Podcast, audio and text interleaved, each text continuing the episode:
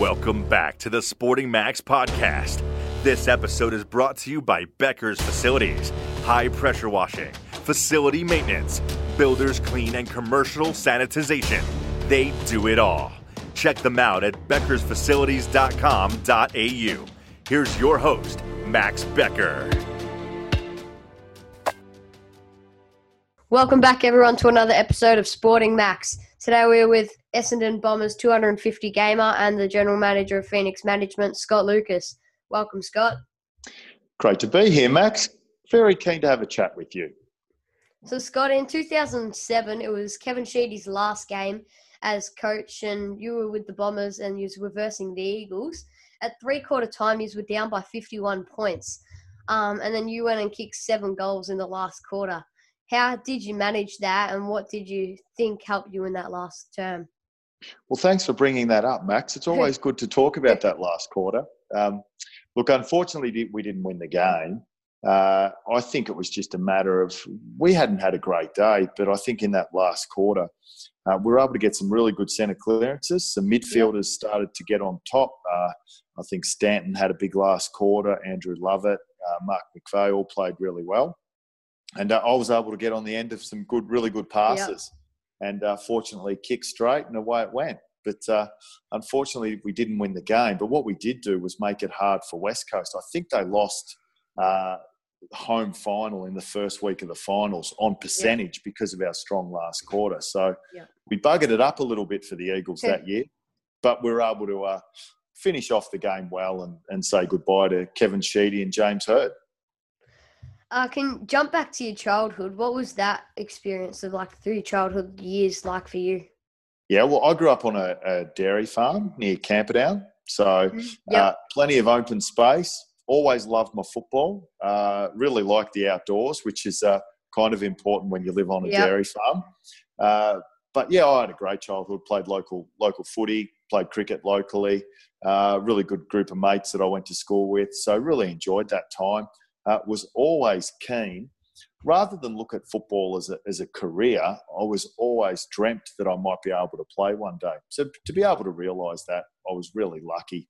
Because let's be honest, anyone that's able to yeah. play AFL, while they might be pretty good footballers, they're also very, very lucky because it's a yeah. pretty good job. Can you tell us about what you did throughout your junior years of footy in order to make it to the AFL? Yeah, so I started off with the Camperdown. Well, back then, so it's come a long way. There was no Auskick when I was young. So what we do, the Lions and the Magpies used to break into teams every Saturday morning at the under 14s, and we used to play against one another about eight times for the year. So then when I got to about 13, I might have been 13, I was going to play uh, under 16s. Yep. But I broke my arm at the start of that year. So I missed that football season. And then, so as a 14 and a 15 year old, I played with the Camperdown under 16s and uh, had a lot of fun. And both years we won the Premiership and were unbeaten. So we were twice Premiers and Champions, which was great. And then uh, as an under 16, uh, after some pretty good form with Camperdown, I played with the Geelong Falcons as a 16 year old in the what was called, I think, the TAC Cup then. It might have even yep. been called uh, something different. Uh, it's now called the NAB League. But I played in the yep. statewide under 18 competition. And then from there, I was drafted to Essendon. And that's how my career started at Essendon. But um, the, the key things as a junior was just to enjoy it, listen to your coaches. And I was able to learn a lot from some great junior coaches, played with some pretty good teammates. And I loved football. So every spare moment I got, I'd go and have a kick outside and really work on it. But it wasn't work to me, it was just having fun. Yep. As a forward and a teammate of James Hird, what was it like to play alongside him in the forward line or receive um, assists from him? Um, yeah, just like in general, what was he like as a teammate and as a person? Well, Max, you got that wrong. I didn't receive any assists from Hirdy or from Lloydie because they kept shooting for goal. And I did the same thing. If we got it, we'd shoot for goal. Uh, no, look, in all seriousness, it was great to both play to play with both of those guys. Uh, you mentioned Hirdy uh, a super player, one of the really few players that could have been a great player in so many different positions. Such was the broad range of skills that he had, and his absolute fierce desire to compete. Like he was obsessed with winning. It's what really drove him to be the best that he could. Because there are plenty of players that play AFL that enjoy it or are just good at it. But the really great ones are just so driven to be the best they can be at, at virtually anything that they do. Mm. And James was like that. So he was a great teammate to play with because he was an excellent leader. But he also, quite simply, he made our team better because he was so good. Um, what was training like at Essendon each week from uh, 94 to 09? Uh, well, training changed a fair bit in my time, Max. When I got there, uh, most of the guys had jobs, so they yeah. would uh, we would start training. We would train three nights a week, and even back then, there was really only one or two games on a Sunday. So most of the games were on a Saturday, and there was one Friday night game. And North Melbourne usually played that. So you virtually knew that you were playing most weeks on a Saturday. So we do on a Monday night, we train at five o'clock and we do weights and skills. And then on a Tuesday, uh, we do skills. And then on Thursday, we do weights and skills also. Yep. So it's really only three sessions a week. It got to about 2000, 2001, where we started to train earlier. And we also would have an extra session in the morning. So it became, or it started to become uh, semi professional, meaning that we no longer had the time to work at our other jobs because we're having all the team meetings. We might have been doing um, Pilates or massage or a leadership meeting or an extra skill session. So it was those early 2000s. So then when I finished in 2009, we would be training at 10 o'clock in the morning rather than when I started, it was five o'clock at night so that everyone could do a day's work. So by the end, no one works, and all players mm. now are AFL, uh, are full time AFL players. Uh, what was did you when you first came into the league? Um, did you have a job? If, I did. If, well, if, yeah. I did was, year twelve. What was so, that um, transition like for you from like year twelve and a job to then in like oh 2000 2001 that transition of having to go full time? Yeah, so I started off. I did my first year at Essendon, I was in year 12. So I finished that. Then I did a building apprenticeship uh, and worked for that for about six or seven years. And really, I saw the full transition, Max, where in my hmm. first year working in 1996, I worked full time. Yeah. And during 97 and 98, I started, I worked three days a week, but about 20 to 25 hours a week. Yeah. And then after that, as the early morning sessions got later and the afternoon sessions got earlier, I was basically doing about three days a week and for only four or five hours yeah. between, say, 10 and 3, and then I'd rush off to training or 9 and 2. So I saw the full transition from working full time to being unable to. And I was fortunate in my job that I had a really understanding employer. So if my boss wanted me to be there all the time, I would have had to have given up a lot earlier. But we, he was really good and liked me to keep plodding along, working as a builder. Uh, what was your game day routine like through throughout your career? Yeah, look, I um, I was I wouldn't say I was superstitious, but I had a really a set routine that I I like to get up as late as possible. Um, I used to have pasta the night before the game. Um, I used to go for a walk the dog uh, before in the morning and then early afternoon just to mm. keep the legs moving. I didn't want to sit all day. A lot of my teammates used to like to have a little sleep in the afternoon before a night game, but uh, I preferred not to do that because uh, yeah. I felt I used to get a little bit sleepy as a result. Uh, a day game, you basically you would get up, have a bit of a breakfast, go for a walk, and head to the ground. But night games were a longer day where you had uh, you had to waste a bit of time sitting around waiting for the game. Uh, Matthew Lloyd, what was he like? What was it like playing in the forward line with him? Oh, look, Lloyd he, uh, was a great player.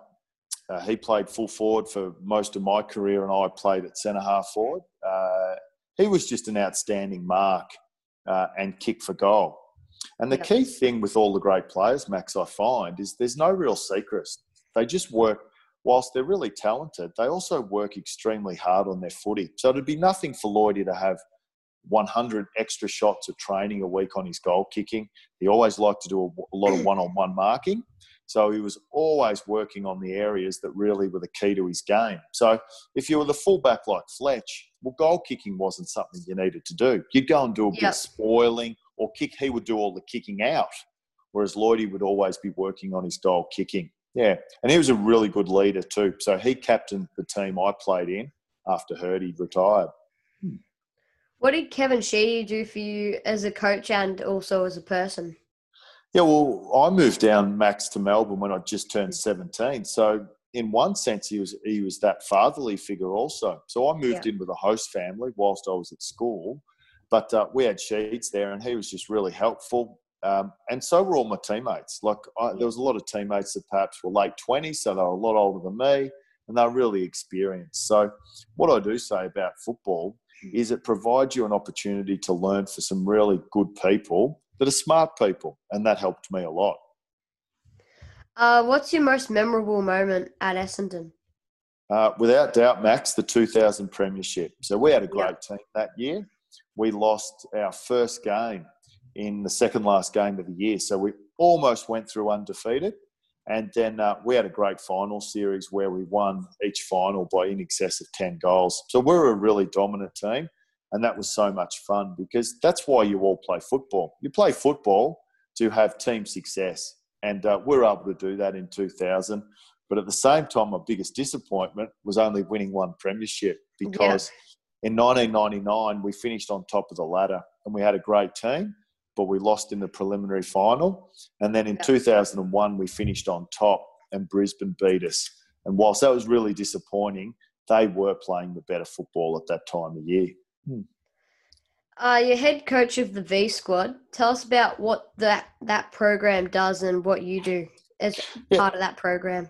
Yeah, so now that I've retired and I'm working, Max, uh, I, I, work in, in player management uh, at Phoenix Management Group, and within that, the V Squad is a junior football development program. So yep. we look at all the talented under 12 players around Victoria and provide them an opportunity to come in and learn from some really great coaches.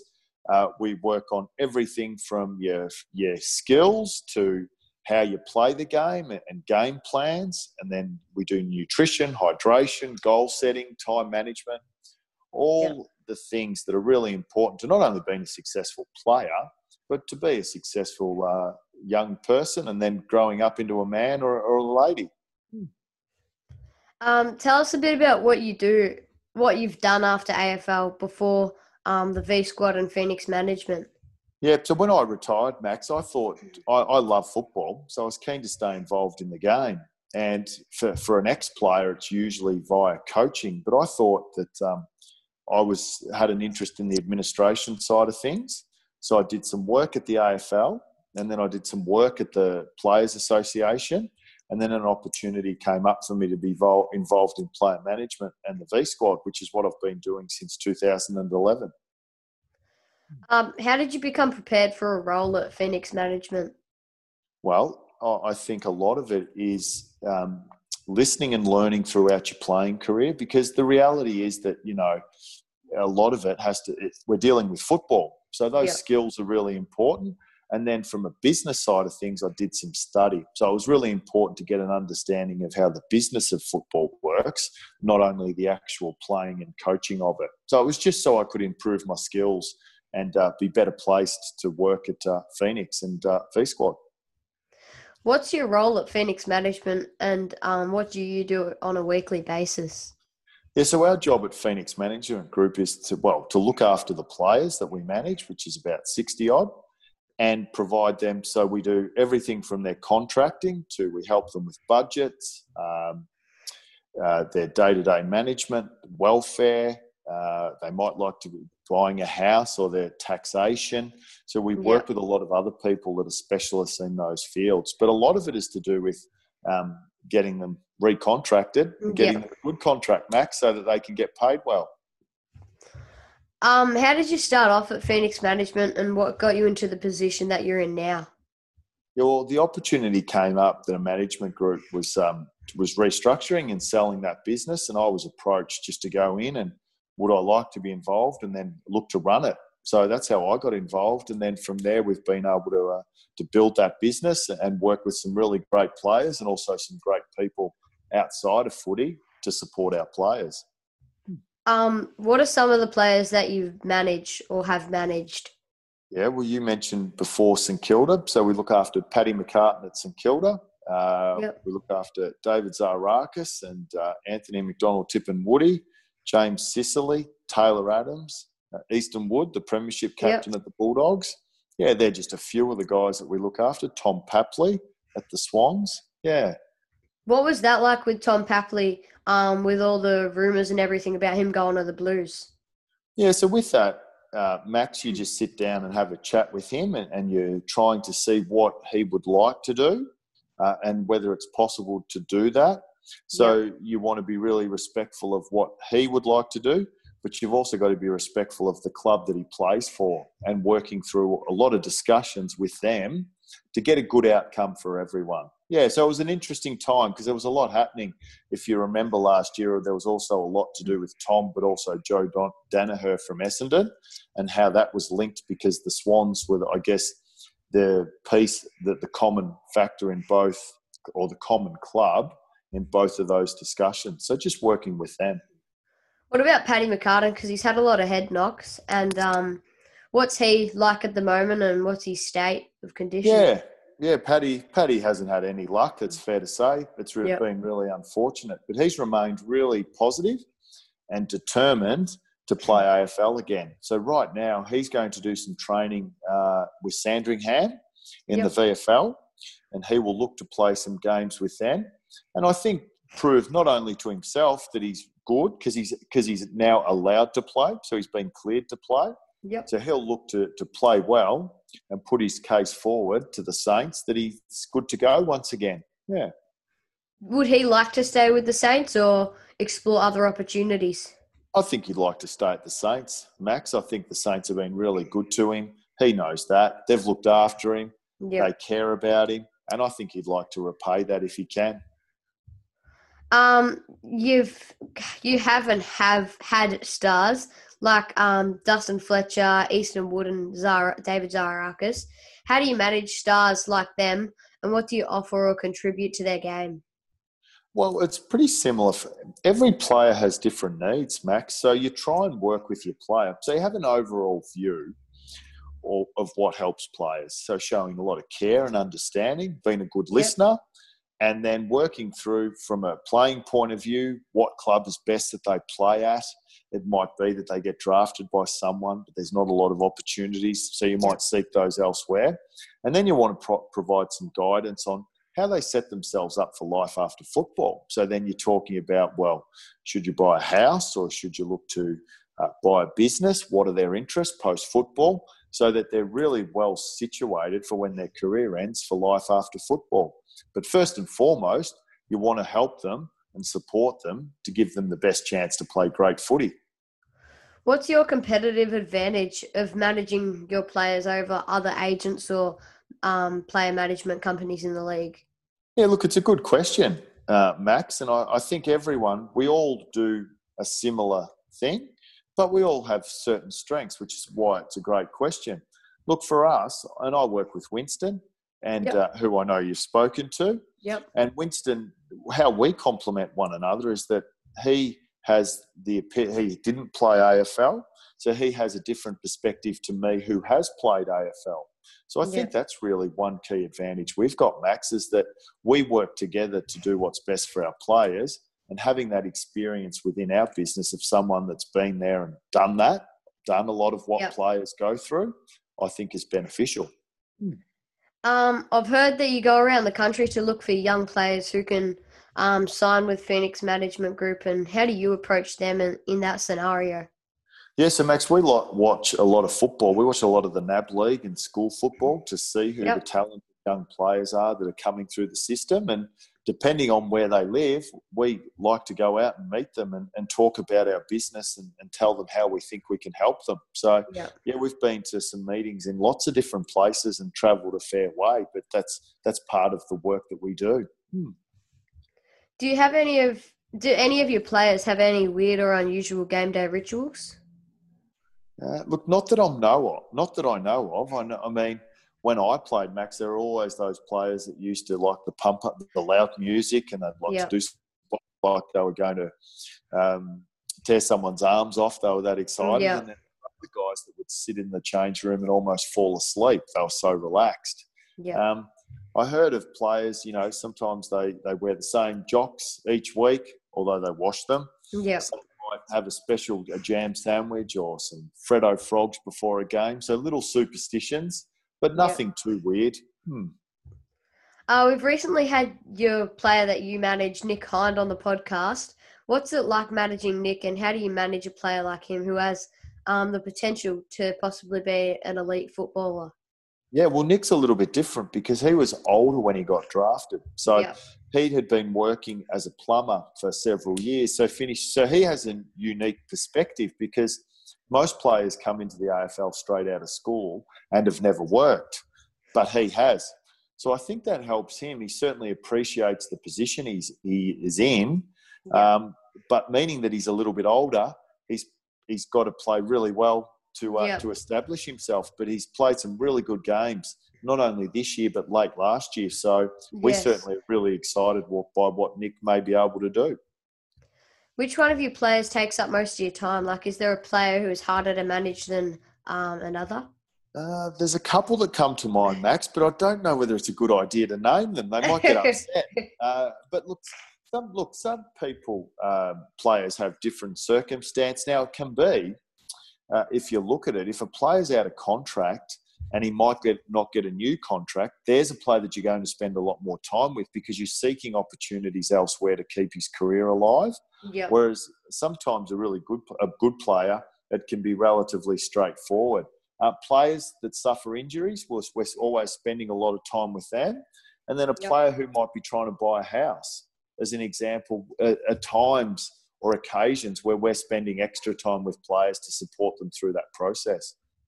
What's it like on trade week when lots of trades are happening? Like, do you get stressed or do you thrive on it? Uh, well, it's a little bit of both. We we get great satisfaction from being able to provide through trades opportunities for our players at other clubs where they Yep. might be starting to not get a game and they're, they're unhappy. If we can provide a club that wants them and a new opportunity, the player is so happy, and we are too. There's a little bit of stress and pressure involved with it as well, Max, but that's part and parcel of what we do. And it's a time where we get a chance to really work hard for our players to uh, to provide great opportunities for them. What have you taken away from other experience in other aspects of footy that you've carried on into Phoenix management?